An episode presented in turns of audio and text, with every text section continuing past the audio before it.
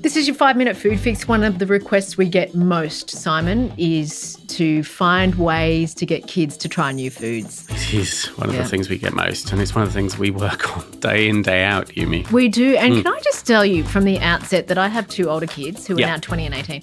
When they were little, they hmm. tried everything. They're still the same now. They're really adventurous culinarily. Slimy things, fermented things, weird things with tentacles. They were up for it, right? Yeah, brilliant. From, from the days they were born, and I just thought it was because I was fantastic as a mum. I love that. We were the same with sleep. Then I had two more kids 10 Yeah. years later, and they are so fussy.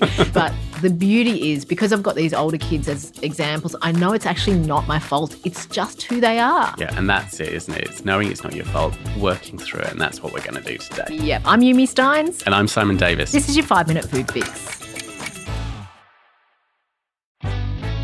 So, Simon, let's talk about getting our kids to try new foods. We're both in it deeply with kids who have got various fussinesses. We're on high rotation of a couple of meals that we cook over and over again. It's Yeah. tedious. yeah, it is. But also, like, my soul wants to sing through food to I my children. know, and it's really hard. You mentioned we're in it, and it does feel like we're in the trenches, and it's a Mm. bit of a battle. I do want to say that I did some Googling and saw what the Cancer Council and various nutritional experts said. I love right? you've done your homework. Yeah, I did it because I do want to give good advice, and it's all the same sort of thing. You know, it's like don't turn it into an argument. Yes. Be supportive. Um, make it a buffet so that they can choose and they have a, they feel a bit of agency over it. Yeah. Repeated exposure. So you might try them on capsicum on day one, Yeah. but they might not like it till day ten. Yes. Now, this is where I've heard arguments about, you know, if you're quite poor, Mm. literally Mm. on the poverty line, then you can't afford to be chucking out capsicum nine times to get them to that 10th Yeah. time. So s- s- people are definitely experiencing disadvantages in getting their kids exposed to new foods.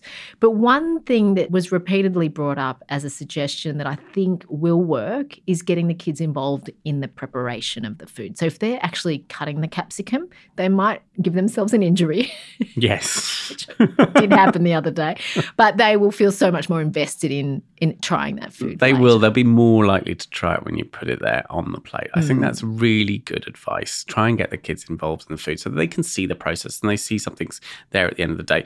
Kids, for them, it's you know uh, their brains are still taking it all in. They're trying to wrap themselves, uh, wrap their brains around what's on the plate Mm. sometimes, and that's why they love tend to love foods that are simple and easy, where they can see what that thing is. They understand what it is, and often why they don't like foods where lots of little things have kind of been put together. So we've talked about that in the past. You know, separating foods out is quite good. Yep. Little bento type boxes at lunches. We've Yep. been there, done that, still there, you know, mhm. in places. Sometimes that works really well.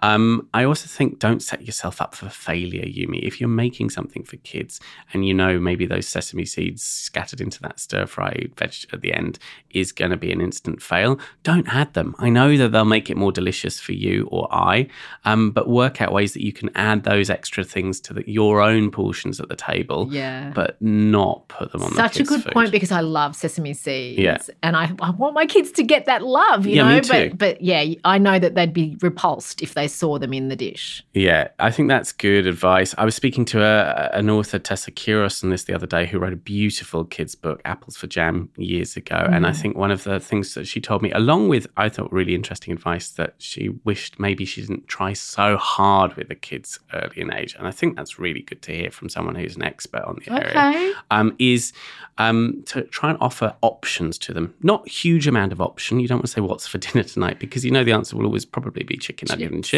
Yeah. Um, but you know, say, will we have the broccoli or will we have uh, carrot tonight or broccoli or sweet corn or whatever it might Mm. be? And then so suddenly you've narrowed it down to those two options. Like in all other parenting decisions, that's really good for a kid because they're kind of investing in that decision and Yeah. making a choice.